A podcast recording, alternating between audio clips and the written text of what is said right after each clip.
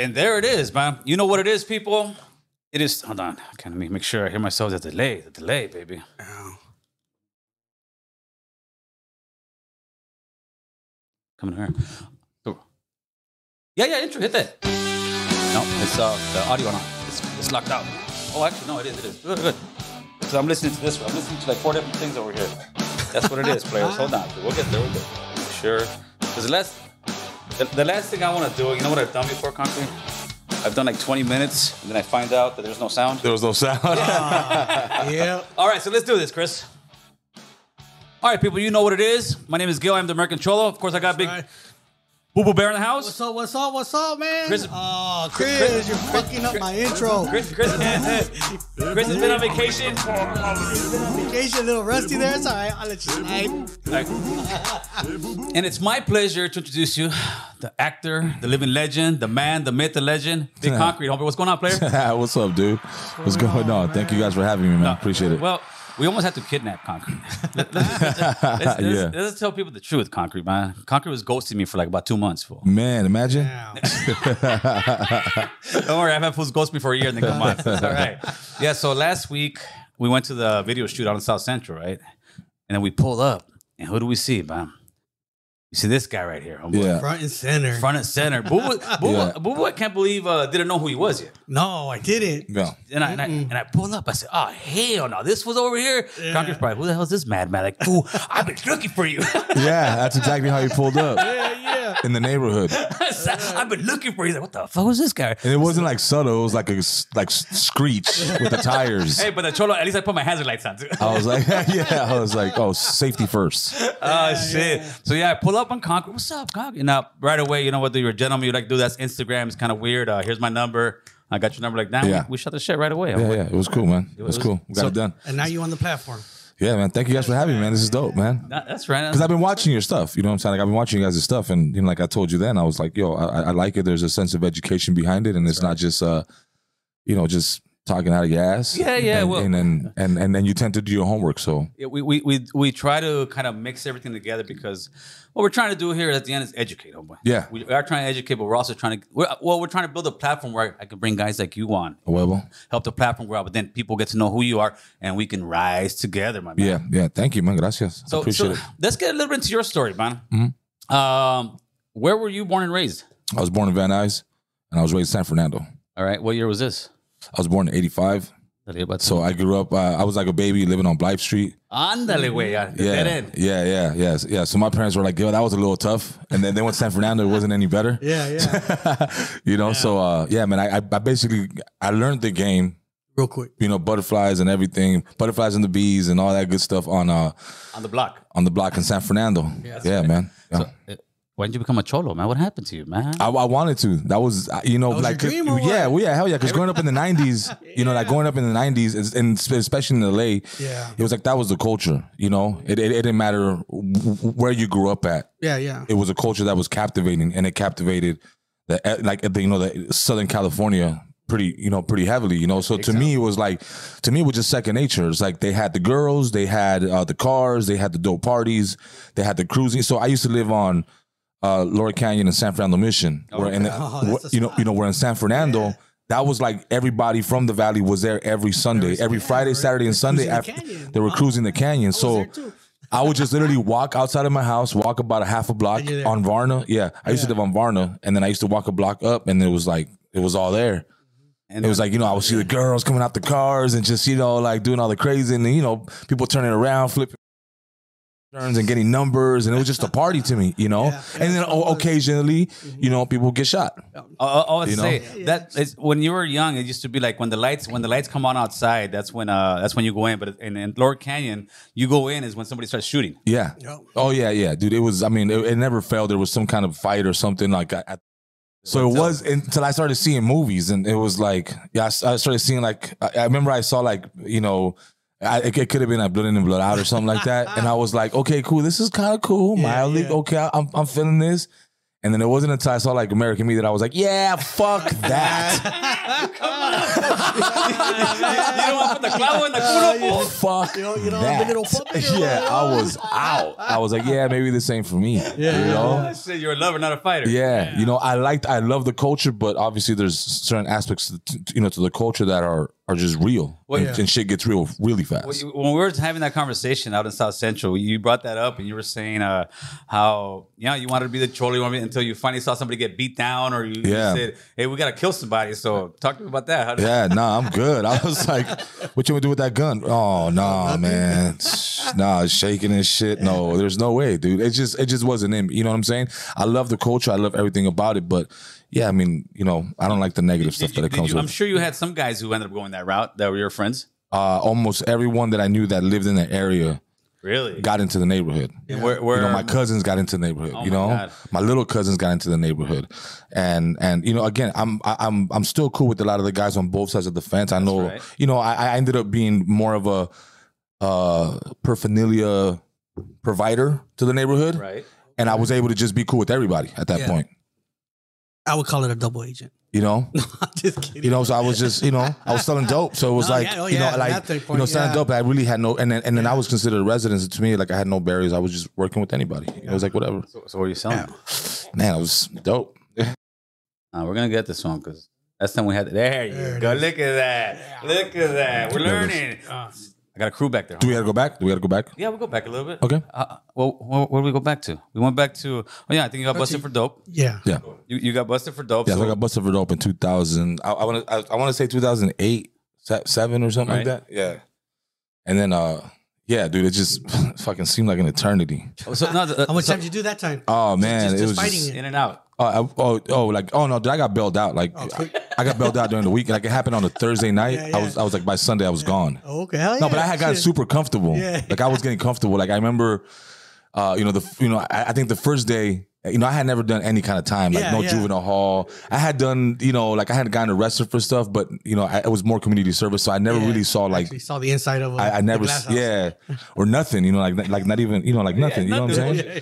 So I remember like the first day I was there, it's like, that's when shit got real to me because I like to eat, bro. I'm always eating, you know what I'm saying? Yeah. So I like to have my food and I like to have what I have, you know? So when I got there, it was like, I remember they gave me, they did like roll call or something. They're like, yo, come get your food or whatever. And they're handing like a little bag and it had an apple that looked like the size of a grape. The cheese sandwich had a cheese about that big. Yeah, and then it was like a cold ass like a burrito. I think it was a burrito or something. Oh, okay. Like something. It was dog. It was just horrible, and I was like, man, fuck this. And I've seen other dudes were like, oh man, finally they gave us food. I was like, fuck that. And then the second day, I think it was like the same shit, and I was already like, all right, cool, whatever. You know, I'll eat. And then I think it was like that Sunday when I didn't know I was about to get out. I had talked to people about getting, you know, bailing me out. At the time I was signed. So the people that I was signed to, they were like actively trying to get me out. And eventually it worked out for you. Eventually we came up with the money and they were like, yo, let's get this boy out, you know? So I remember I was starting to, I had some dudes have left already. Dudes had checked out already, right? So they had left and some bunk beds opened up and I was like, fuck yeah. So I got mine. I started making my little bed. I got comfortable, took off my shoes and the game was about to start. Yeah, yeah. And they're like, Gutierrez, you're out of here. I was like, well, guys, it's been great. You know what I'm saying? All right, fellas, I'll see you guys later, man. You guys have a good one, dog. Hopefully you guys figure it all out yourselves. You never went back. Fuck no, I was it. That was it. Okay, and so never again. Give us a secret. That way fools won't get popped. You can put it out here.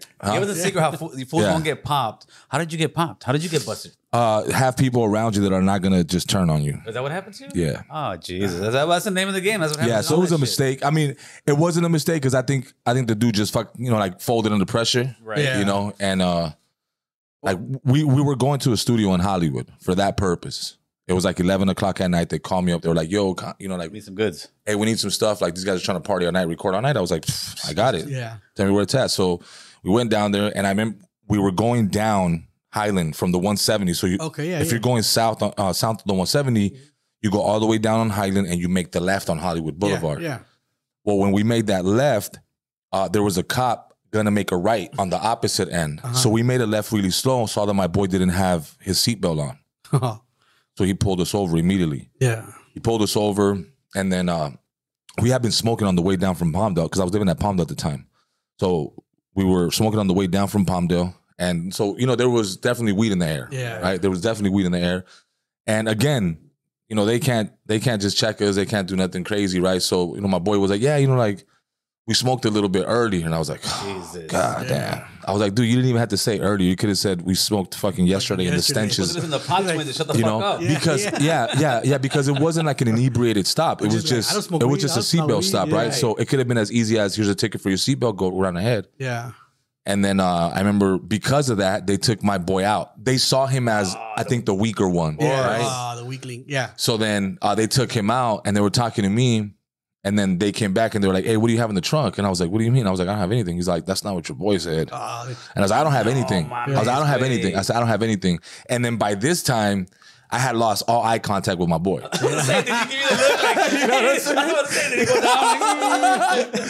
this time, he was like this and shit. Yeah, I'm bad. You know? And I already knew. I was like, oh, this motherfucker. I was like, oh, man, what did you do, right? Yeah. So they handcuff us and they put us in the back. And this motherfucker's like, yo, I was like, hey, fool, like, what's cracking? She like, what happened? My G, you fucking folded like a pretzel, you know, like folded like a lawn chair, my G, you know? Oh, fuck. And this was like, nah, hey, dog, we gonna say it's all, like, don't even trip, fool. Like, when we get in there, fool, it's ours. I was like, it is ours, motherfucker. Like, you put in on this investment. What the fuck you mean? Like, all of a sudden you want to be a ghost investor, motherfucker? Like, this ain't a fucking $400 million company. Like, we dope dealing out here, bro. You in this shit. You ain't no silent partner. Yeah, like they ain't no silent partner, motherfucker. Like we in this, right? Yeah, like this is what we we came out here, right? Yeah. Together, you know, 50-50, you know? And so we good, right? And we get in there, and it wasn't even like 10 minutes, bro. And then I'm in the fish tank and I'm just like trying to see who's coming and shit. I was like, fuck, I'm just like this on the fucking windshield. And then I see my boy walk by and he was like, I'm gonna call you. What do you mean? You're like, what? And I'm looking at the cop, and the cop's like, I don't know. Well, I don't know. What can I do? And he's like, this. I'm gonna call you, dog. And I was like, what the fuck you mean? Where? Yeah. I'm in fucking jail. What do you mean you're gonna call me, bitch? I don't have a number. I'm in jail, my dude. Yeah. What do you mean call me? Like, I'll call your 911. So here goes another 40 minutes, and you gotta remember, this is like my first time in jail, right? So I'm like, hey, what's up? You know, so I'm in the fish tank. Hey, what's up, perro? You know, say my name and shit, trying to be all cool. And I go up to the phone, and there was like a certain way on how to use a phone. Yeah. Right? And there was only one call that they were going to let us do. I remember I got up, and I guess the dude before me knew the trick on how to dial out, and I didn't know any of it. Yeah. So he was like, man, here, man, what pin did they tell you? Okay. I typed that in. He's like, here, man, let me fix it, man. Let me call my boy, see if it works. And he called his boy, and he used my call. Oh damn! And he never said it, but his look was like, "Welcome to jail, puto." Yeah. You use your calling card. And I was like, "Stick off on him right there." And I was like, all right. And I didn't know, I was just like, he looked beatable. Yeah, he looked beatable. But I was like, I don't want to. I just got here. I don't want to make a big commotion. It's whatever, dog. I'm not tripping, right? Yeah. So I waited like another hour, and then by that time, I was like, I made the call myself, and you know. I remember he had left or whatever the fuck, you know? And I made my call. And then, in fact, I called my boy. I was like, what the fuck? And I was like, what the fuck, bro? What's going on? He's like, bro, I'm going to go to the pad, fool. We're going to get it all figured out. I was like, okay, cool. Go to the pad and figure it out, fool. Like, get me the fuck out of here, bro, right? At this point, I didn't know that he had rolled yet, you know? Yeah. So then they call me, hey, Gutierrez, come over here. And then they have me talk to the sergeant at the Hollywood division. He's like, man, this is all yours. And I was like, yeah. He's like, how old are you? I was like, I'm 22. So that's a lot of dope for you to be signing at 22. Yeah. And I was like, they don't make it. I was like, man, you should have seen me last week. You know what I'm saying? You should have seen me last week. You know? And he was like, all right, cool. So I remember he counted the money. He took the money. He got the weed. He got the scale, the whole shit. And he put it in the Ziploc bag and he handed it out. And he was like, all right, cool, take him back. And then I remember I called my pops. Well, I called the house. And my pops answered. Yeah. And I was like, hey, what's up? He's like, hey, where are you at? I was like, oh, shit, I'm over here at a girl's house. Yeah. He was like, oh, okay, like, when are you going to come home? I was like, I don't know. Yeah. He was like, oh, okay. He's like, because I just seen Oscar and shit. He's in his room just like with his legs kicked up watching movies. I was like, really? I was like, so the dude that, in the back of my head, I'm like, damn, the dude that just ratted me out is at the crib with his feet kicked up watching a movie. Your boy. I was like, that's sick as fuck. Like, not only is he a rat, but he's a lazy rat. It's like, god damn. Oh, God. So I told my dad, I was like, look, tell him that he has to leave and to never come back. I haven't seen that dude in like 15 years. Rightfully so. Oh, yeah. You know, again, I mean, hey, man, you know, it was maybe for the best of us. I mean, hopefully he got his shit together just like I did. And you know, I hold no, like, I don't hold no animosity, bro. We were kids. We were 22 years old. Like, yeah, that's right. We wanted the money. We wanted the, you know, the fast life. Yeah, and we were living it, but we weren't prepared for like what really came with it. For the consequences, you know, I was all for it, you know, because I was always the life of the party. Yeah. So to me, it was just easy. To me, I was like, I'm making $900 a day. Like, are you kidding me? Like, I was good, right? 22. I'm 22, making $900 a day. I'm driving around the Lincoln LS on dubs, like. No, 2006. Yeah, it's like 2007 or something, you know? Yeah. So I'm doing all right. Like, I'm a 22-year-old kid, you know? Oh, yeah. I got a little job just to kind of, like, you know, play it off, you know? Yeah. And then, yeah, so that shit, like, you know, when that shit hit the fan, it was kind of like, okay, yeah, shit is real. So you got bailed out, but you had, like, a team back then or something? Yeah, I was signed by Steve LaBelle. At the time, he was... Me, Nipsey Hussle were signed to him. Bone Thugs-N-Harmony was signed to them. And what were you signed to him for? Were you a singer? I was rapping. Oh, you were a rapper? I was rapping at the time, yeah. Yeah. What was the rap name? Beretta. All right. Yeah, Beretta. So that's how I know a lot of these artists, like the Bashes and all these guys. You know, because I used to open up for these guys. You know what I'm saying? Okay. And yeah, man. After that, it was like I'm done. I mean, I was done selling drugs. I kept doing music and all that. Yeah. So how long did you do music for? I was doing it since I was like maybe 12. That's right. Were you any good? Yeah. All right. So how did you merge from the first the dope scene? Well, I know you merged out of that one because of fucking Oscar. Yeah. Shout out to Oscar. Don't hang around with Oscar, people. Yeah. Whatever you do, do not hang around with Oscar. So after you get done in the dope scene, they bail you out. You do the rap thing for a few years. Well, the good thing was you met a bunch of people. Yeah. Right? So how did you go from that to you started also like doing films and videotape and all that stuff, right? It wasn't until like, I want to say like I was doing, this is like 2008, 2009. Right. My partner, he was like my hype man. He was like, you know, he was helping me produce my album.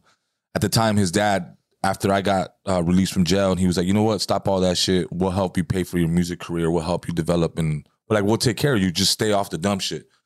And I was doing that. Unfortunately, in 2008, I was still heavily doing drugs. I was still partying. You know, I wasn't selling no more, but I was just having a good time. Yeah. You know. So and my partner, like my boy, he was, you know, he was doing his thing. You know.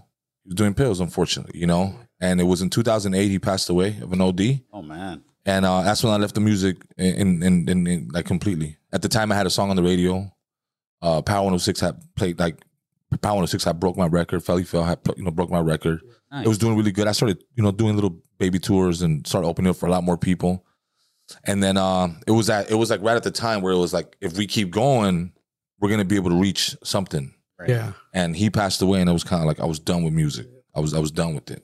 I was out of here. Now, was the guy who passed away? Was he touring with you guys also? Yeah, and that pretty much broke your spirit when it came to music. Yeah, it was. Yeah, because it like I tried to do shows after he passed away, right? And because he was my hype man, I would stay on one side of the stage, and people would be like, "You got to move around," and I wasn't noticing that, you know. Yeah, and it was just one of those things where like you just started seeing like I started seeing who was. You know, because before it was like, hey, man, you're opening up for who? Oh, man. And like the support was all there. It was all there. But as soon as shit hit the fan a little bit, it was like the people that were calling me that wanted VIP tickets to my show was like they weren't there no more. Yeah. So I started seeing like the ugly side of the industry and how people act. And obviously the ugly side of the industry was also like the drugs. You know what I'm saying? At that time. You know, and it's still now. I mean, how many young rappers have died right now because of that shit, you know? Yeah.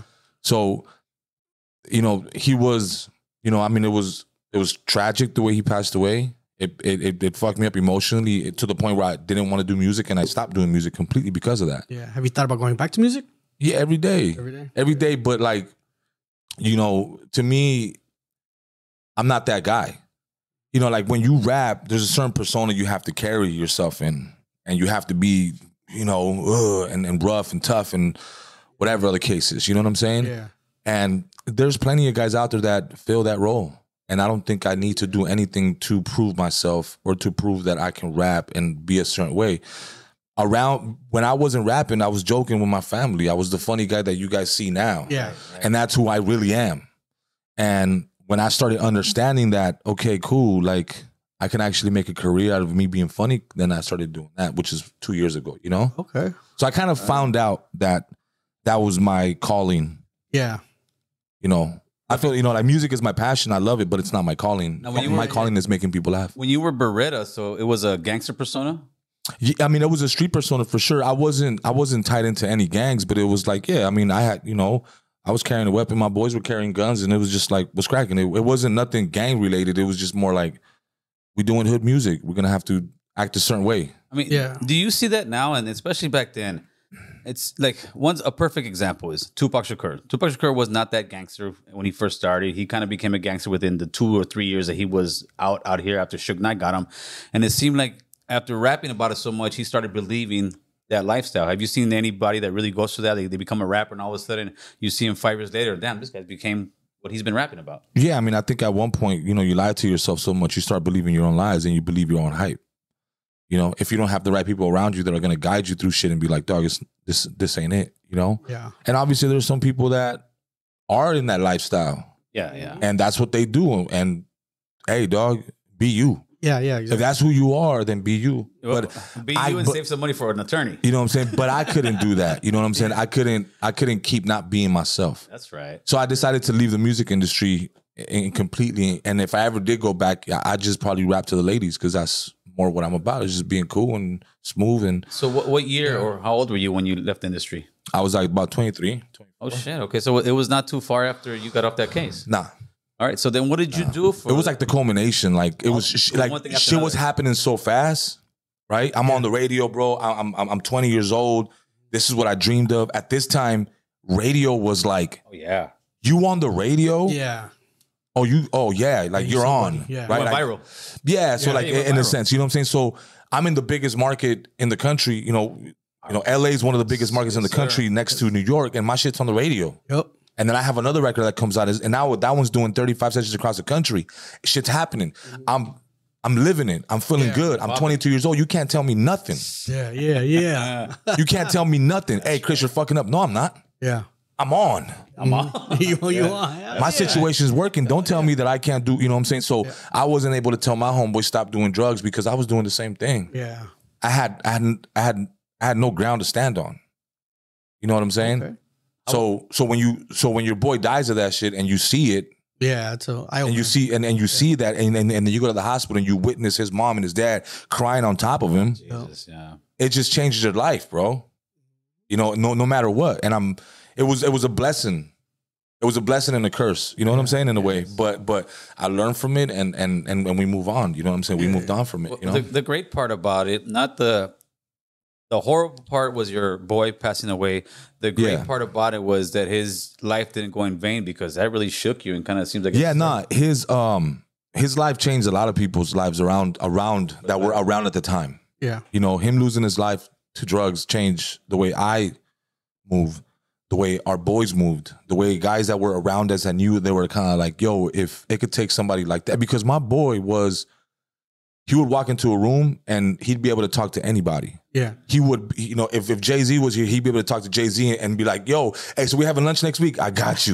Like, you know what I'm saying? Yeah, yeah. He had the charisma. Yeah, yes, sir. I was just more the talent, but he was the face of it. Yeah. I was just rapping and people liked the way I rap, and that's how I got my notoriety, but he was the one that was able to go up to people and make deals happen and just, you know, you just had the gift of gaff. You know what I'm saying? Pumping you up before the concert? Oh, yeah. No, he was amazing. He's my hype man. Yeah. I mean, is he telling you, let's do this, let's do this, let's do this? Oh, yeah. Oh, yeah, dude. Yeah, man. Yeah, man. I mean, it was good. So that was 2008. And then I left that and I started doing, like podcasting. Mm-hmm. I was on LATalkLive.com for like about a year. And this is when like internet, it wasn't called podcasting. It was called internet radio. Okay. Right. Because there was no really like, There was no terminology yet. So it was more like internet radio. And at the time, we had like 270,000 followers or listeners anytime we went on. And then so that caught the attention of E-Dub and Kool-Aid. Shout out to Silent Giant Entertainment. So E-Dub and Kool-Aid, they had their own radio show on Power 106 called Pocos Pero Locos. Yeah, for sure. Okay, and that was huge for the community here, huge all over like the Southwest region and like up into like, you know, Oklahoma. Like they were just huge. Like they had one of the biggest radio shows that was moving the culture forward. Yeah. So when they called us over, they're like, hey, we would love to put your show on the network. I was like, yeah. I don't come from radio. Yeah. I have no education in it, but we're doing numbers. Yeah. Right. So we're doing that. And then I started acting, and then I started getting more parts in acting and commercials and movies and stuff like that. And then I was like, you know what, man, I was talking to my wife, I was like, man, I kind of like this, acting shit. Like, I don't know if I want to be on the mic for the rest of my life. Like I kind of want to move on and do other stuff, you know? So we kind of took a break from the show at a really good time. If we would have stayed on, man, who knows where we would have been now. But, I ended up starting to, do music videos, and I was working at this place because I always had like, after I left the music industry and I wasn't selling drugs, and now I had to work for my shit. You're like, damn. And when I used to be like, how much are you paying me? Yeah. $12 fucking dollars. Right? What? For how long? Right. I gotta be here 40 hours a week? Right? Wait, you take how much at the end of this shit? Taxes, baby. Yeah, taxes. And that's when I was like, oh, this is the real world. So I'm coming home with like $400 a week, and I'm like, oh man, what the fuck? You know? So I remember I was working accounting. I somehow conned my way into getting an accounting job. I just major lies on that fucking on that application, dog. I get it worked, huh? Because it was one of those like agencies. Yeah. And they're like, so what do you know how to do? And they were like, whatever you know how to do, just go ahead and click the tabs. And I was like, click, accounting, marketing, fucking, you know, like everything. CEO, SEO. I could do all of it. You know what I'm saying? Like, and there was a really low level bottom accounting position, and all I was doing is just taking. I was taking invoices and I was basically adding up all the 2, 3, 4 cents that were left over on accounts. Okay. So then I would have, I was the guy that was calling you for 5 cents that you owed us. Really? Yeah. Oh, you spend more on the phone call. Oh, dude, people were like, are you fucking calling me for a nickel? Yeah. I was like, yeah, dude, there's, can you pay up? Yeah, you owe it up. I mean, I don't want to. The last thing I want to do is take you to collections. It's going to cost me more money than it's going to cost you just to pay me. Yeah. They're like, I'm going to fucking mail it to you. I was like, well, sir, if you do that, the postage is going to cost a lot more because you're all the way in Denver. Yeah. So how the fuck do you want me to give you this nickel? Like, dude, just if you could just give me your credit card. You want me to put it on my credit? I was like, that's probably the fastest way to get this payment in. You know, like, so that was me, dude. And I hated my fucking job, and my boss knew it. Damn. My boss knew it, and he was like, "Hey, dude, you know what, man? We're gonna have to let you go. Yeah, you're not bringing a collective vibe here. We need people to collect. The morale's going down. Yeah, like, you know, because I would walk in and there'd be like, there was like a sign, and I think it read like, click, call, collect. It was like, click, call, collect, and that was like the motto. Yeah, and it was like. Me and 2 other people, we just looked at each other in the morning like, this is it, huh? You fucked up. You know what you should have done, Concrete?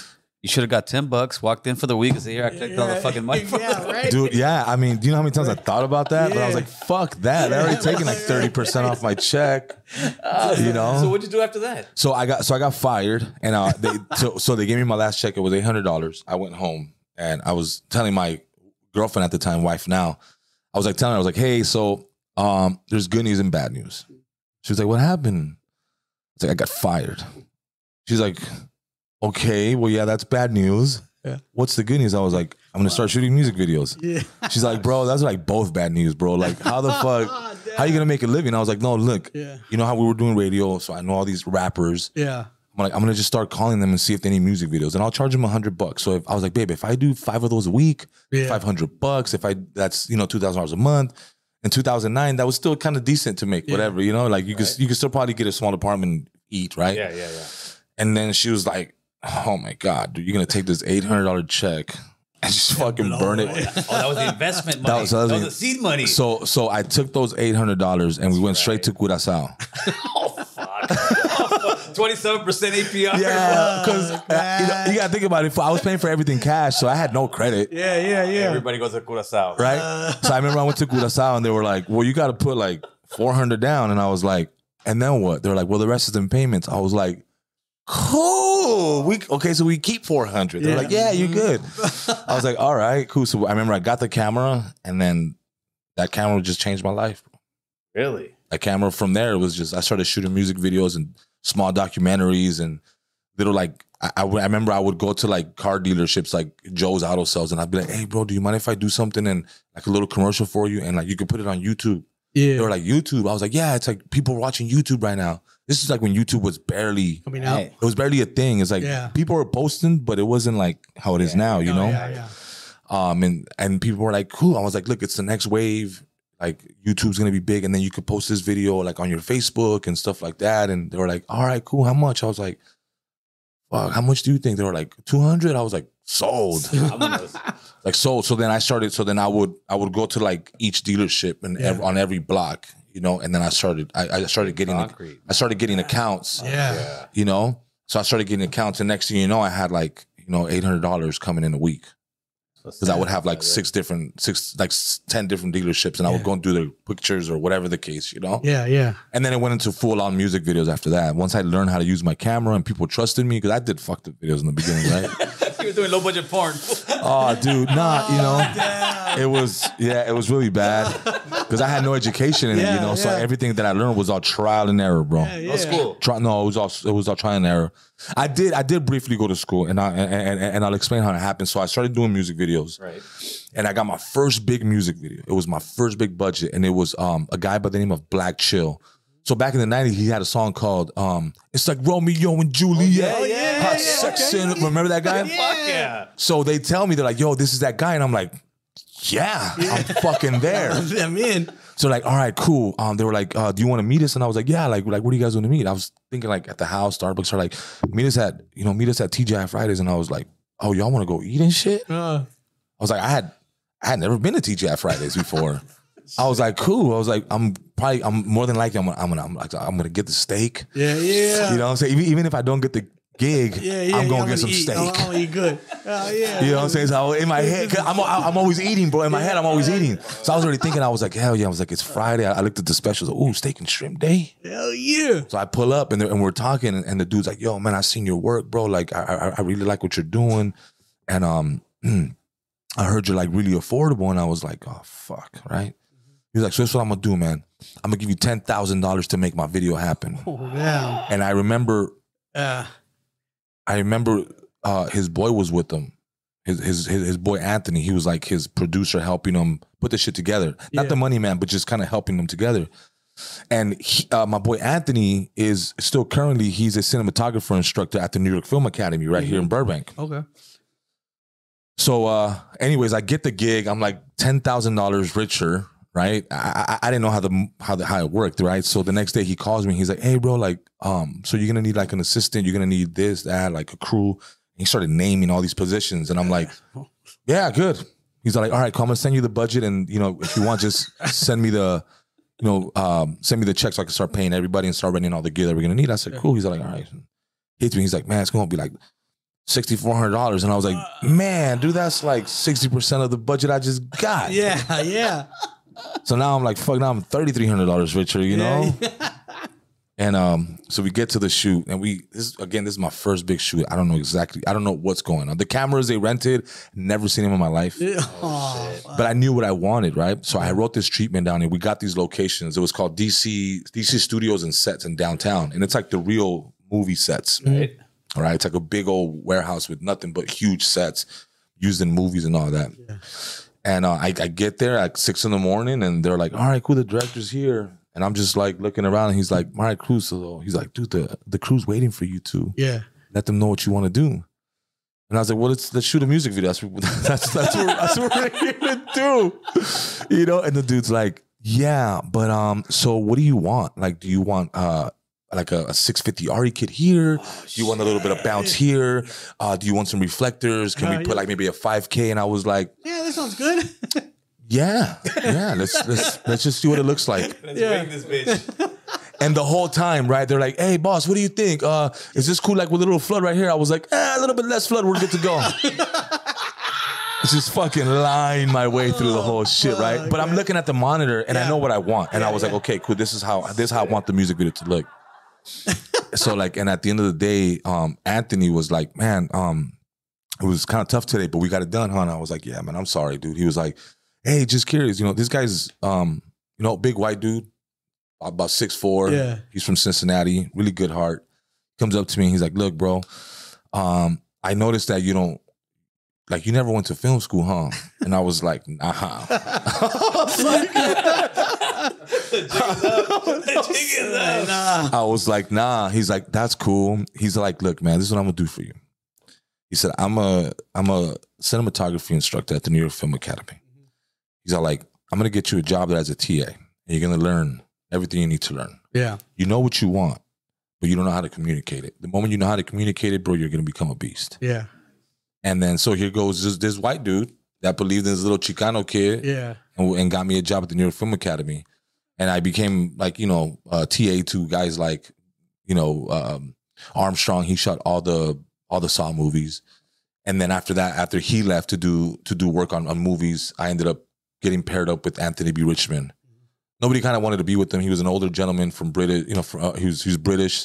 He's like about 70. I think I believe he's still alive now. But he shot like The Sandlot, Men of Honor, just huge movies, right? Damn. So I started out just getting him his coffee because he was one of those guys, like just stay out of his way. Yeah. You know, just out of his way, just get his coffee. And that's how I started. I started just getting his coffee, his little cafecito, his little panecito. Yeah. And that was it. That was it. And then I gave him his coffee and then it just started from like, yo, man, come sit next to me. Hey, man, give me my backpack. Hey, man, so what do you think we should do here? And, you know, like, what do you think we should teach today? And I'm like, oh, you know, I really like this. I like this scene from this movie. You know, he's like, okay, cool. All right, so I'm going to teach you guys how to shoot that today. Yeah. And it went from his coffee down to, like, him telling me how he shot fucking, you know, Man of Honor. Yeah. Oh, wow. And telling me stories about how he used to party and shoot music videos for the Beatles and the Rolling Stones and how the women and the drugs. And, you know, he started really confiding in me. You know what I'm saying? And, yeah, man, I learned the game from him, you know? Here's this kid from San Fernando. I thought, growing up, I thought Hollywood was thousands of miles away. Yeah. I never knew that I only lived 10 miles away from where it all happens. Yeah. You know, but here I am 10, 12 years later on the back lot of Universal Studios teaching foreigners how to shoot. What's up? Bro? You know what I'm saying? What's up? And I spent 3 years there getting paid to learn. I got an education. Yeah. That's all I was doing. I was just minding my own business and just listening. I'm like, okay, that's how you do that. Okay, cool. And then in the meantime, I was doing my own gigs. So whatever I was learning, I was using it. I was using it right outside. I was like, okay, cool. I'm gonna go shoot a music video today. I was using it. Yeah. And it just sharpened me up so good. Hey, how did that $10,000 music video come out? It came out dope. Really? It came out really dope. Yeah. It's a movie. It looks like a movie. That's right, brother. Yeah. That's right. Yeah. So then how long have you been doing? You've been doing it for what now? The actual... I think filming has been... Filming, I'm on my 11th, 12th year almost. Okay. Yeah, since 2010. And that's how we met, which was cool because he was filming the video, right? Yeah. How did you I mean, your thing is you've been molded from... You went to the cholo thing. You went to the drug dealer thing. Yeah. You went to the... Party scene. The party scene. Well, the party scene went for a while for you. That was ever since I knew, like, there was girls in parties. Yeah.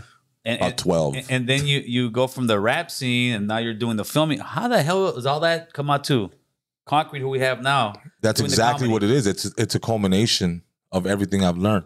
When I started doing the skits. Oh, hold on a second. Yeah. Chris, you'll see Concrete live on the left-hand side. Yeah. Show some of these skits for some of these people who don't know who this gentleman is real quick. ¿Qué pasó, mi raza? It's your boy El Cubby, Lancillo from California, selling my malonas over here. Apúntale, güey, apúntale, güey, apúntale, güey. Check this out, fool. We're giving out sick-ass prices, fool. Hey, who are you and what are you doing on my truck? I'm El Cubby, Lancillo, fool, and I am the boss, fool, because my primo Concrete said I can be the boss. Wait, you're the boss? Concrete said that? I'm the boss, fool.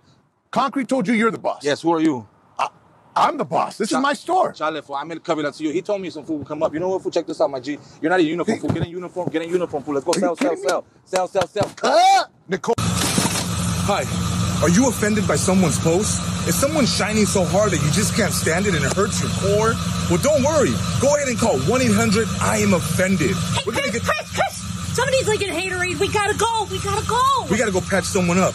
We gotta get them hating back in no time. All right? Call us, 1-800-I-AM-OFFENDED. Yo, what's up? It's your boy Ed Cubby Lancillo from California, and I'm shooting my music video, I Love Mamalonas. Hey. First verse. Hey. You again, what are you doing? We're shooting a music video. Well, who gave you permission to do that? Concrete. You got the whole team out here right in the middle of the workday. All the girls out of Human Resources. Joey, David, what are you guys doing? They're part of the production crew. You have got to clean this up and wrap it up and get out of here. You're done. Nicole, you of all people, I can't believe you. All right, I'm fine. Yeah. I'm fine, ladies. All right, let's go. I know. Group hug. No. All right. You're getting me all wrinkled. Go. Oh. Dale, vámonos. Okay, tacuachita, ya está. I'm taking you to Target later. All right, guys. I'm sorry, guys. Let's get out of here. Hurry up and tell him I don't have all night. Hey, Demon.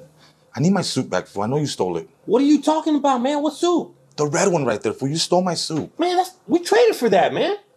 I would never trade my Maruchan, fool. You crazy? That's my soup. I need my soup. Nah, man, we traded for that, man. Hey, man, you traded it for me. Let me see the soup. Look, man, this ain't yours, bro. Look at it. Read. I have my initials on. Hey, man, what's up, bro? No, it's my soup. That's my last soup, bro. We never traded. Oh, bro, like that? We never traded. Like that? We never traded. Okay. Oh, damn. Where the fuck do you come up with shit like that? I don't know.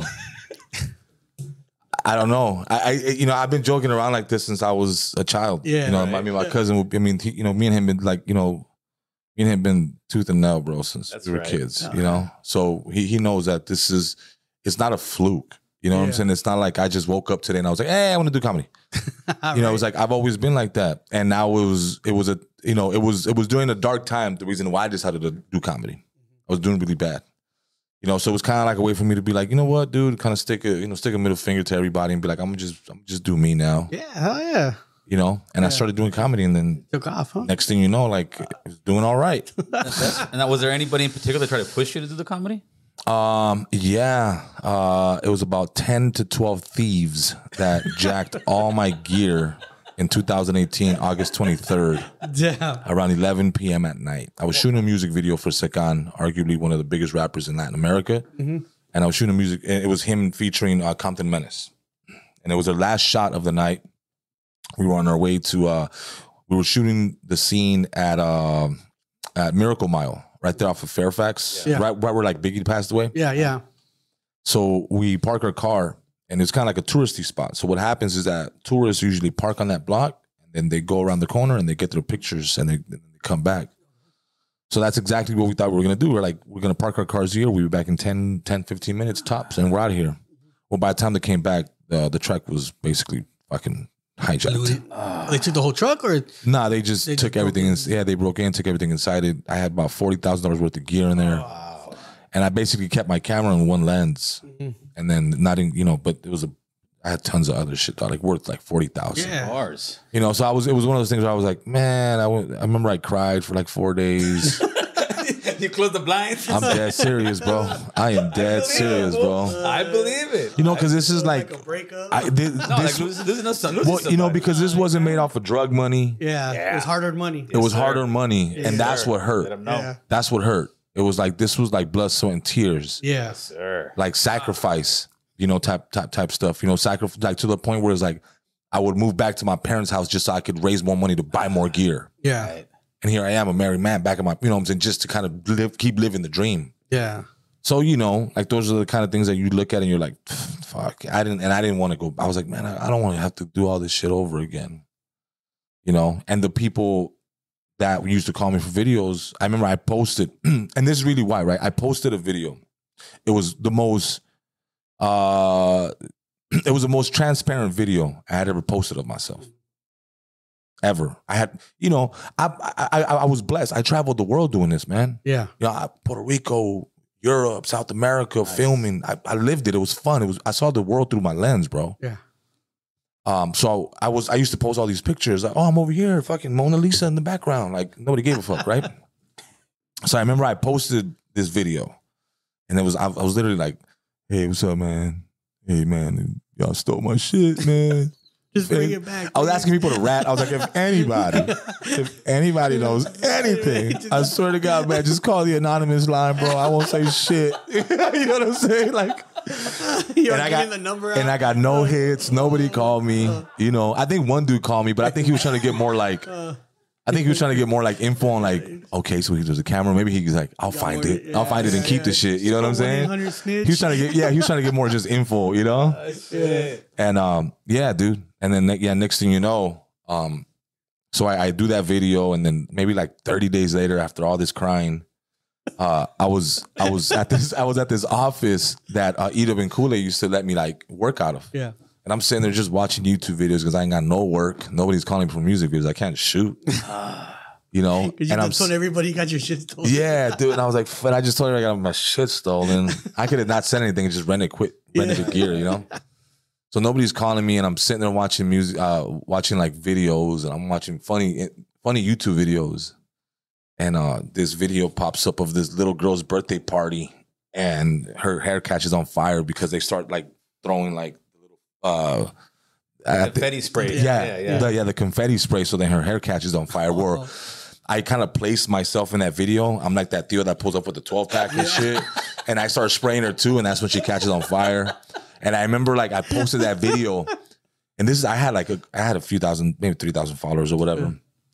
And I remember I got like 13 comments, and I was like, oh shit. I'm blowing up. I was like, because I only had like 5, maybe 6, and it was all like cousins, you know, like aunts and Theo supporting the cause, you know. Yeah, that guy. You know what I'm saying? It was just like friends. Yeah. Friends that care. Friends that care about your feelings. You know? It's like, so to see 13 comments, I was like, okay, cool, we're getting somewhere. Right. And then I remember it was like 20 comments, and then I did another one. The next skit that I did, it was a lady that was getting caught stealing at a liquor store, and I was at the studio again, and right across the street from us there was like a 76, and I was like, man, that liquor store, because of me filming and all the years that I did in filming, I knew the time of the day that video was shot. I knew what color lighting they had, whether it was tungsten or tungsten or daylight. Yeah. So I knew that I had to get certain locations that fit those videos. And because of my, you know, experience in shooting, I was able to duplicate and cheat the shots to where it seemed like I was in those places. Okay. So people always like, how are you always in these crazy situations? You know? And then I was like, I just always am in the right time, right place, you know? Yeah. The first one I saw of you, and it was my cuñado Sharky. He told me, "Hey, you gotta check out this guy." And I barely got on Instagram. Yeah. It was that one fool that his homies say, "Get him!" And he's getting socked up. And the cholo getting jumped. Yeah, yeah. That was like one of the last. It was funny because I haven't done a lot of those lately, and those are the ones that kind of like got me known in a way, right? Right. Yeah. In the beginning, those are the ones that people really love, like the reaction videos, you know. But that was one of the last reaction videos that I did. I think it was last year. So now you're actually going and doing a stand-up comedy, right? I'm taking a stab at it. All right. I'm doing more like my characters on stage. Well, that's comedy. Yeah. My plan is to do like a stage play where it's like, I just, instead of coming to see stand-up, you come and see just a comedy play. Yeah. You know, where I can bring all my characters out, the Rebels, Stevie B, Los Fuquis, you know, Macho Man, characters. Oh, Macho Man, this fucking guy, Dwight. You know, so all these El Cavilancillo. What's the Indian called? Tepic. Tepic. Tepic gangster. Yeah. That's the feds. Have you ever got any backlash from any of your guys that you do in skit or plays?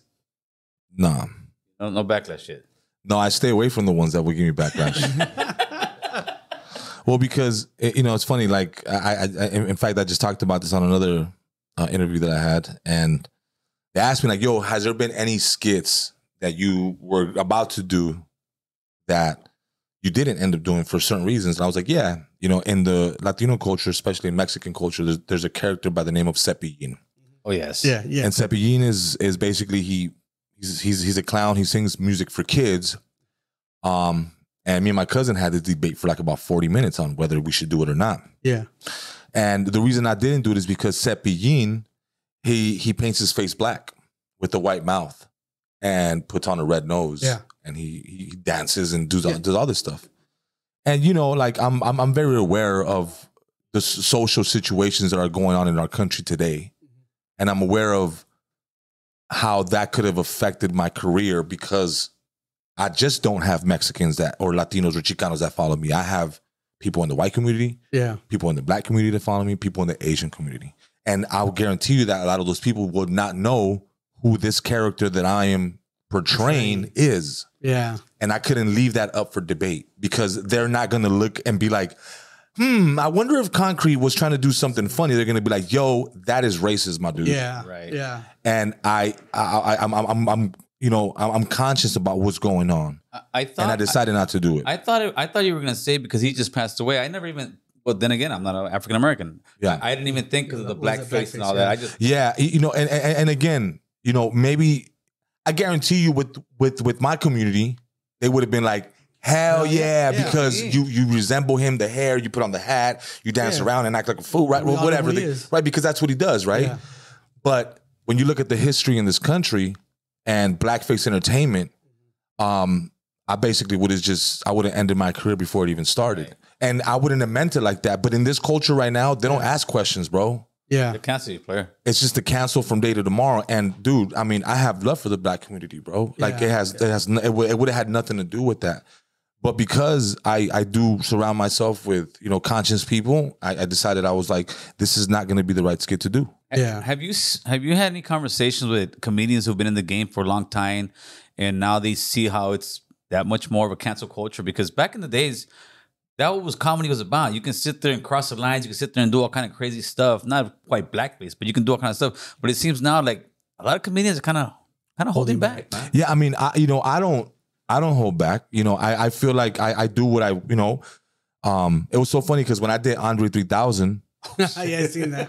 You know, that was awesome. You know, I did Andre 3000. And I remember there was a few comments from a couple of my black fathers that were like, I love it. See, he didn't have to do blackface. Yeah. That's right. Oh, you know what I'm saying? So it's like, brings you back to. Yeah. And I, you know, I was able to make fun of a black artist. Hey, wait, pero estás moreno, güey. Yeah. And it's, yeah. and it's, you know, like, I made fun of Chris. What was it? The basketball player, Chris Paul. No, Paul Pierce. Because people say I look like Paul Pierce at times, right? yeah, you do. So then I made fun of Paul Pierce. Right? So I made fun of Paul Pierce, right? You gotta follow him, Chris. And it's just characters that I just create, but it's no malintent. Like it's not like I'm not trying to make fun of them or do something that's out of pocket. Like well, I know what's out of pocket, but I know what's also funny within the black community because I have black friends and I've communicated with them and I've been around it and I've been around the culture as well that I know what could potentially be damaging or be disrespectful. And I try to, you know, I can't make everybody laugh, but I try to make comedy for everybody. Mm-hmm. Right.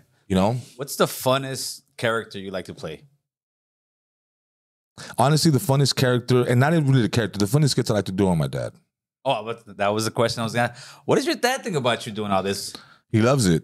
I'm finally making money for something that I love doing. Because I see you busting his chops all the time. Well, yeah, because, you know, like I come from a culture is like, you know, man, do you marry, dude? Get a job, get that 401k. Right, like, stop this shit. Like, you got kids now, bro. Like, stop. Mm-hmm. Stop. Do the right thing. Get your family of insurance Christopher. You know? And I'm just like, no, Dad, I'm going to rap. I'm going to be a fucking rapper, you know? Shit. I am going to be the greatest actor. And now that he sees the comedy bubbling and, you know, they're paying me for appearances and they're paying me for brand deals. And, you know, I pull up in a Chevy and he's like, what's this? And I was like, they gave it to me. He's like, what the fuck? Yeah. Really? Because of the comedy? Yeah. I'm like, yeah. He's like, shit. All right, good. And I'm starting to see us. I mean, I can't say my dad's never been proud of me, but I can see my dad is kind of seeing me coming to myself. And he sees that I'm starting to accomplish some of the stuff that I've always wanted to do. And again, I mean, it's all to them. You know, my dad came out here with my mom in 1982, crossed the border. My mom was pregnant. and, you know, the sacrifices they made, I'm just trying to make the best of it. That's right, brother. And you definitely are. So how's this journey been with, I see your dad with your wife, man, because she always supported you. You thought you're crazy. Have you guys gotten into fights? No, you got to go get a real job, Chris. Nah, my mom, my wife has actually always been supportive. That's right. Yeah, my wife comes from the entertainment industry. You know, she used to sing Little Selena at Venice Beach, and her side acts were, you know, her side acts were Michael Clark Duncan and Danny Trejo. Really? Those were her side acts, and she was bringing in $200-$300 a day. She was paying for her rent, for her family's rent. Oh shit! When she was young, she was traveling. She toured before I even thought of being in music. She supports you. So you know, when she was leaving the music, that's when I decided to really get into it and be in entertainment. But it's not, she's always supported. If anything, you know, dude. I mean, when I traveled, been gone for 10 days, and been in places that most wives probably would have been like, "Fuck that." She was always like, don't make your money. Don't fuck it up. Yeah, that's right. Don't fuck it up. You know, and yeah, I mean, she's been super supportive. Obviously, when I started doing the comedy, you know, it was always like, okay, I'm not afraid to embarrass myself no more. That's right. But I did ask her, and this is the true story. I said, "Do I embarrass you?" She said, "Nah." Oh, I said, "Are you sure?" I said, "Do I embarrass you with anything?" She's like, "Nah, you're funny. You always make me laugh." I said, "Then I don't give a fuck what anybody else says." That's right. Then that's when I decided just to go hard. It was like, okay, cool. If she approves, if I don't embarrass my wife, I don't care who else. That's right. If anybody else has to say anything. Yeah. You know? So when was your actual first stand-up? My first stand-up was in Las Vegas last month, I believe. I think it was last month, a month and a half ago. Where at? We did it in Vegas. We did it at a charity event. It was a charity event. So it was, you know, it was PG-13. I saw you post it. Yeah. It was for my friends at Project Hope. So Project Hope has been a huge blessing to me. They are the ones that during the COVID, I was really active in the streets in the community when COVID hit, you know. And this was at a time, too, when I had just the comedy stuff was doing good. Yeah. I was getting views, and people were starting to recognize me, and they were starting to give me props for my career, but I still wasn't making like money. Yeah. I was still shooting like hella music videos a month, and at this time I was leasing a house with Baby Bash, you know, because he was like, "Yo, why don't you help me lease this crib? And whenever I come into LA, I just take up a room, and you know, you and your family could stay." I was like, "That's perfect." Right. Oh yeah. So we did that, and unfortunately, that fell through. Like we had to leave that house because they were going to sell it the same week that COVID hit, like when they shut it down. Yeah. So he had left to Houston. He was like, "You know what? I'm gonna just leave to Houston. I just bought my house over there." He's like, "But we got about another week here." And I was like, "I'm probably just gonna leave." Yeah. You know, so I'm literally packing my shit up, bro. Like, it's raining, COVID. Shit. The stores are going crazy. And it's just a tough time, you know, because here I am again. Things are going right, but nothing's paying bills yet. Right. And it's still hard, you know.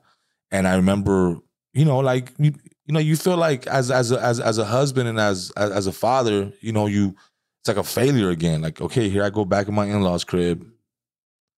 You know, and I remember I had a really bad attitude during that time.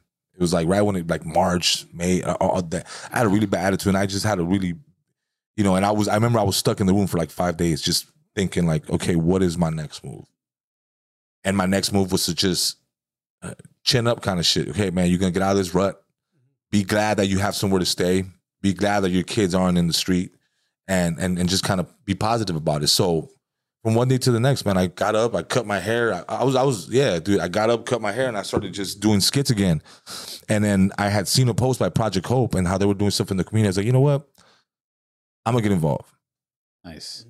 I don't got much, but I'm just gonna give them my time and go and help out the hospitals or help out here and just do whatever I can, give food in the community. So I started doing like, you know, serving work, you know, just helping them out. Yeah, just charity work, man. Just going out there and helping the community and giving out food, because a lot of people didn't have money. They had lost their jobs. And fortunately for me, man, I was living under my in-laws. So whatever we had, it was enough for the family. You know what I'm saying? Yeah, yeah. So I still had food, and it was still good. And then, so Project Hope had an event at AV Chevrolet in Lancaster. And the dude, the owner, my boy Justin, he was like, "Yo, man, I've been seeing your skits." I was like, "Okay, cool." No. In fact, he was like fixing boxes with me, right? And I didn't know who he was. And I was like, oh, cool, man. So, shit, what do you do here? Like, watch cars and shit? True story, dog. True story. Right? True story. True story. And he's like, nah, I own it. That's right. And I was like, ah, that's crazy player. Hey, man, pass me a box. Yeah, I was like, you know, typical Mexican. I was like, ah, okay. Hey, pass me a box, man. Come on, man. We need more fucking milks, man. People need their milk. Hurry up, man. And he's like, and my boy pulls up. He's like, nah, bro. Hey, Chris, Concrete, man. This is Justin, man. He owns a dealership. And I was like, oh shit. He's like, don't even trip. Come into my office. Yeah. And I was like, cool, because this is hot as fuck out here, man. Let's just go. You know. So we go into his office. He's like, bro, I love what you're doing. I love your comedy. Yeah. He's like, I want to give you a deal at Chevy, man. I want you to be the face of the dealer. Nice. I want you to do comedy. Yeah. And I said, all right. I was like, how much are we talking about? He's like, you wrote. I said, shit, we can start right now. Like, what do you want me to do? Yeah. I'll fucking go out there and fucking. Yeah, I'll go out there and just start acting dumb, you know? Yeah. So they cut the deal, and then it was off to the races from there. After that, it was just, you know, and I don't want to say it was because of AV Chevy, but just, the, you know, and I'm still like this now. Like I haven't stopped doing charity, and I think once you put that certain energy out, and you stop being selfish, you know, I mean, because you know, like I've always felt like I've been selfish. You know, I've always dreamed of like being the next big actor, and I've put my family second for a long time because I'm selfish of what I want to accomplish in life, and I think now I'm starting to pay that back to my kids and. You know, being able to take them to certain places, and when they see a toy at the store, it's like, Daddy can buy it today. Right. Daddy can really get that today. I can get you two of those now. How many kids you got? You know, I got 3 boys, man. Oh, damn. These boys, huh? Malachi, Caleb, and Christian, yeah. Do they follow you on Instagram? Nah. Actually, my kids think I'm like not the cool dad. Yeah, you embarrassed them. You embarrassed them. Yeah, because they're like, Dad, like, come on, Dad, you have like 100,000. FGTV has like 1 billion followers there, you know? They be sipping on the haterade. Yeah, so I'm just like, all right, you know, all right. Like last night I got points. No, this morning, because I was a part of a cartoon called Hella Black Mexican where I played Theo Maniacs. Oh, yeah. And so my kids are like, that's cool, Dad. Dad's in a cartoon. So I kind of scored because, you know, like they're kids, man. Like, you know, they're seeing their dad on the screen as a cartoon, and then they hear my voice and they're just kind of like, oh, that's. What's Theo Maniacs? What's he do? So Theo Maniacs is an actual character from a movie that's coming out that I did called Horchata and Oat Milk. Okay. And it's Theo Maniacs is basically. How's voice? Hey, what's up, perrito? We're gonna get a cracking, homie. Ponte trucha, homie. You know what I'm saying? Yeah. But Theo Maniacs is also a. He's also a con artist. So in the movie, I am. He's definitely confused with his sexuality. Oh Jesus! So just imagine a '90s cholo acting, acting great. A little that's like on the soft side. On the soft side, you know what I'm saying? He's a little on the soft side and a little flamboyant at times. I was like being at the arena in the 90s. Yeah. The arena in the 90s. Right. Yeah. So you see the cholos. Yeah, no, but, so it was fun to play that character because, you know, I played other characters like, you know, I've been in movies where I had to be a cholo and la chingada and, you know, so but it was cool to kind of like go back and forth from like two characters. I kind of really had it's kind of like a split personality. Yeah. And, you know, it was challenging because it's like, here I am. I'm focused on trying to make sure that I get one character right. And okay, now I got to make sure I get 2 characters right within the splits of a second. Right. You know? And so that was cool. And then so the movies, the trailer comes out, I believe, tomorrow or next week. Nice. And so the character is so good that the creators of the movie were like, hey, we have a cartoon called Hella Black Mexican. We're going to take that character and make and animate you into this character. And then yesterday when it released, we were talking to the producers, and they're gonna make it a reoccurring character now. That's so what's up, brother? Yeah, so it's cool, man. So yeah, man, like I'm a cartoon, bro. Like, it's like last. Where do you see this show at? You know what I'm saying? Man, so right now it's on YouTube. They're working on deals to get it like on all the other platforms. Yeah, you know, like or maybe in Comedy Central, but they're taking their time and being very meticulous and they want to build the brand before they. Yeah. You know, so I was like, I'm down to ride it. Let's go. You know, and it's been fun, dude. Like it was fun shooting it, and dude, come on, like last year, dude, I'm crying in my mother-in-law's fucking room, literally. And then this year, I'm fucking like just on top of the world. It's, Life changes, man. Yeah, life changes, and don't quit, brother. And lives put me in dark places, but you know, God never let me there. He's always like, look, bro. Like I always felt like, you know, and I know it's cliche, but it's like, you know, he ain't gonna give you the. I felt like if, look, bro, if I would have got money in my 20s, yeah, I would have killed myself. Oh yeah, would have gone hard in the paint. Dude, the story would have been Concrete, Beretta, found at the Great West, Best Western, with 3 hookers and cocaine. Yeah, you know what I'm saying? Like, with 3 kids and a boner still going. Well, like I'm just saying, like you know, I mean, I'm just saying, but like who knows, man? I would have partied it off. I would have been, you know, whatever the case, man. I would have been immature with the money, and I wouldn't know what to do or whatever the case. Not that I'm getting money now, but it's now getting, you know what to do with it when it does. Yeah, but it's like I'm not hurting right now. Like no, I'm good. Like the rent's paid. Like I'm not abundantly rich or nothing. It's not like that. But it is, you appreciate it now. But I appreciate it. You know what I'm saying? So I'm glad God was like, just chill, bro. We gonna get it right. But when you get it right, where? Because I see you and Baby Bash are real good buddies, homie. Yeah. Where did you and him meet at when you were touring? Yeah. So the first time I met Bash was in 2007, and I had opened up for him at Qualcomm Stadium in San Diego. All right. And so I'm at the time. He's hot at that time. Oh, dude, he's on, right? So I remember I've always been like the supporting act. So as I'm on stage with my band, rocking out hip hop, kind of like Chicano, like hip hop, and really like it was new, right? So I remember he pulled up and he's like, I see him off stage and he's like bobbing his head, and I'm like, oh shit, that's Bash. He's right there on stage, and he's bobbing to our shit. And I remember we finished up, and he was like, hey man, you guys got some dope shit. He was like, yo, why don't you guys come and smoke with me? And I was like, bet. He was already high. Yeah. Right? So we finish up, whatever. And then, you know, like we're walking through the crowd and shit, you know, and we're like, you know, we're walking with them. And then, you know, we get to the place where the VIP's at, and he goes in, and then the dude's like, whoa, hold on, stop. And I was like, no, hey, I'm with Bash. Yeah. I was like, Bash. And he was like, what's up? He was like, I was like, we're going to smoke. He's like, you know them? He's like, nah. Yeah. I was like, oh, come on. I was like, Bash. Dude, just totally broke my heart. My whole crew was happy. I was like, come on, because I was standing up like, come on, we're going to go smoke with Bash. Yeah. But he was so high, he was like, nah. I don't know. Yeah. I was like, Bash, what do you mean? Yeah. You know, and then he got on, and then at the end of the show, I was like, yo, man, like, I was the band. Oh, shit, what's up, dog, you know?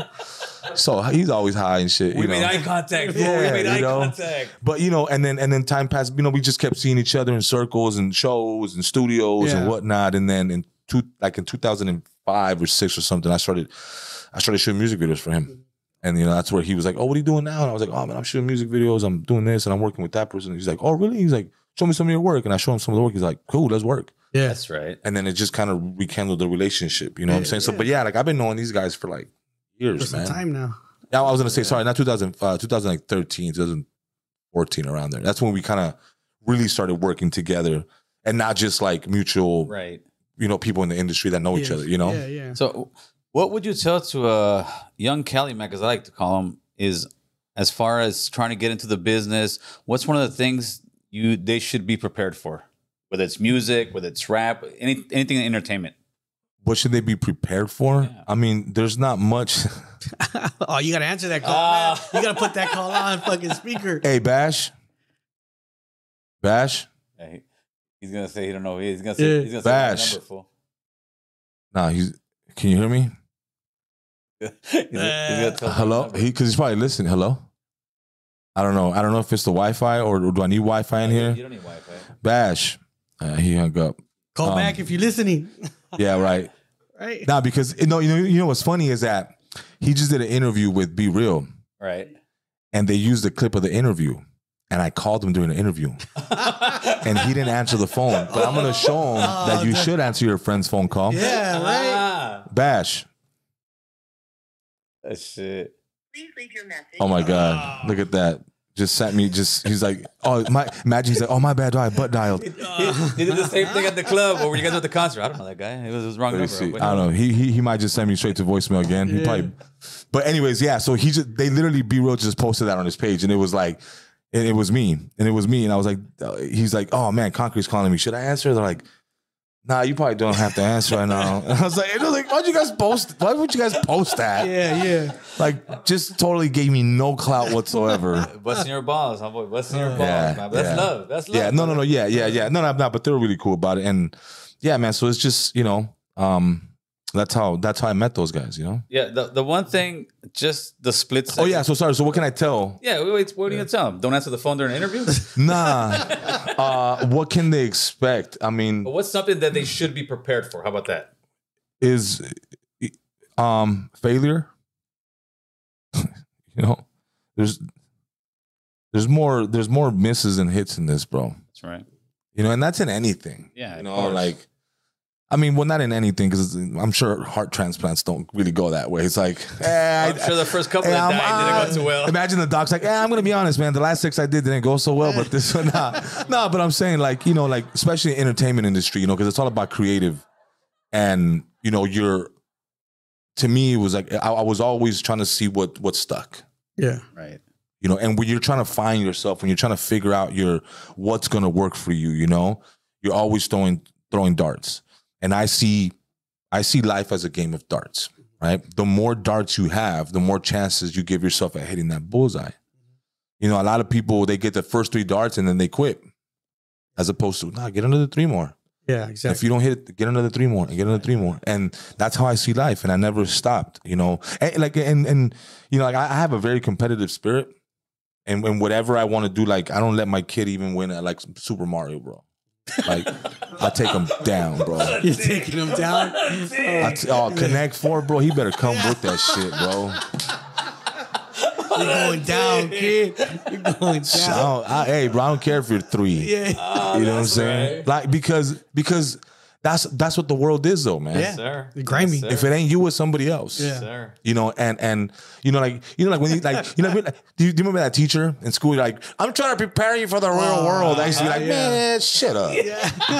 The fuck you know? Yeah, you're a teacher. Like, you know, what the fuck do you know? Yeah, yeah. And it's like, yeah, no, they are. Yeah, they're trying to prepare us for what the fuck is about to happen once you move out and you're trying to figure it out. And then you figure out that people are fucking mean in this world, and how this world is just full of shit that you're just gonna have to try to maneuver around, you know? Yes.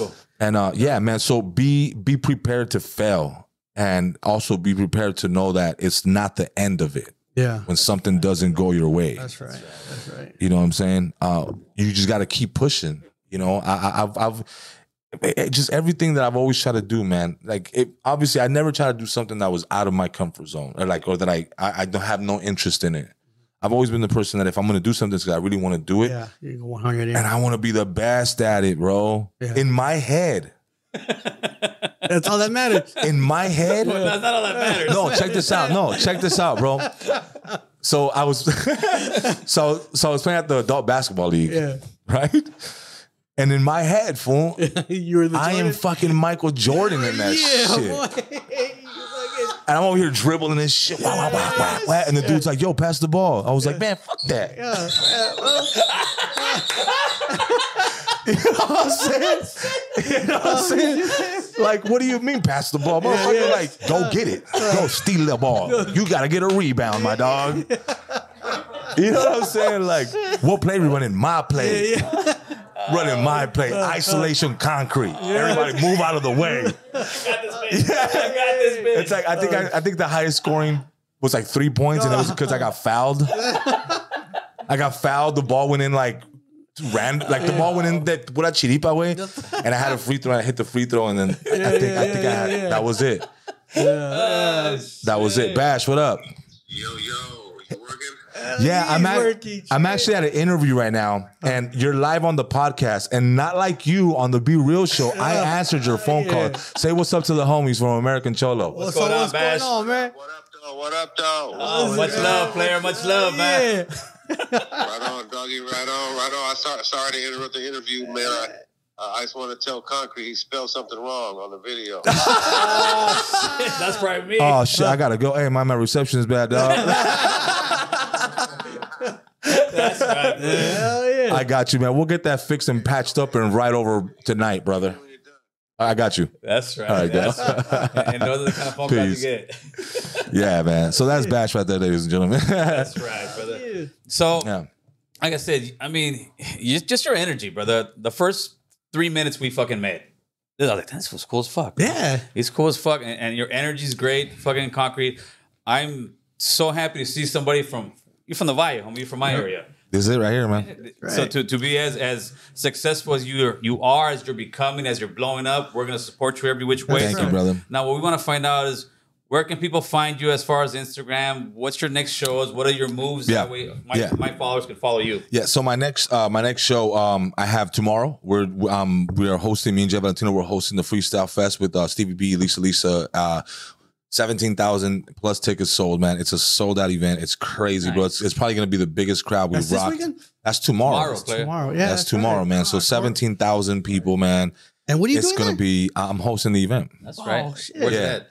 So it's in Norco at the Silver Lakes. At the Silver Lakes, man, it's exciting, man. And then we take a break. We'll take a break from doing shows, but we leave for our tour on the 17th to the 26th. So we're doing a Southwest tour where we're gonna hit Tucson, Phoenix, Albuquerque, Dallas, Odessa, Houston, San Antonio. What's up, brother? With the same thing you're going with Stevie B and them? No. So no. So we're going, and basically what we're gonna do is that, you know, like my idea was always, you know, like there's so many people you could just talk to on Instagram, but you know, my idea was to literally go and shake hands with people that follow me in all these different states, and really just pull up, you know. And it's you know, that's why we're calling it the pull up tour. Yeah, because we're just gonna pull up, pop up a tent, and come and say hi, buy a sticker, buy a T-shirt, take a picture, get to meet me, and I just want to say thank you for following me. That's what's up, brother. Yeah, you know what I'm saying. And just kind of hopefully we build some long lasting relationships, with some fans out here. Hey, I saw you actually had a YouTube channel. You don't really post on that YouTube channel, do you? Nah, because like I think my strongest point right now is like Instagram and Facebook. That's huge. Like my Facebook grew like 40,000 followers in the last 6 months. So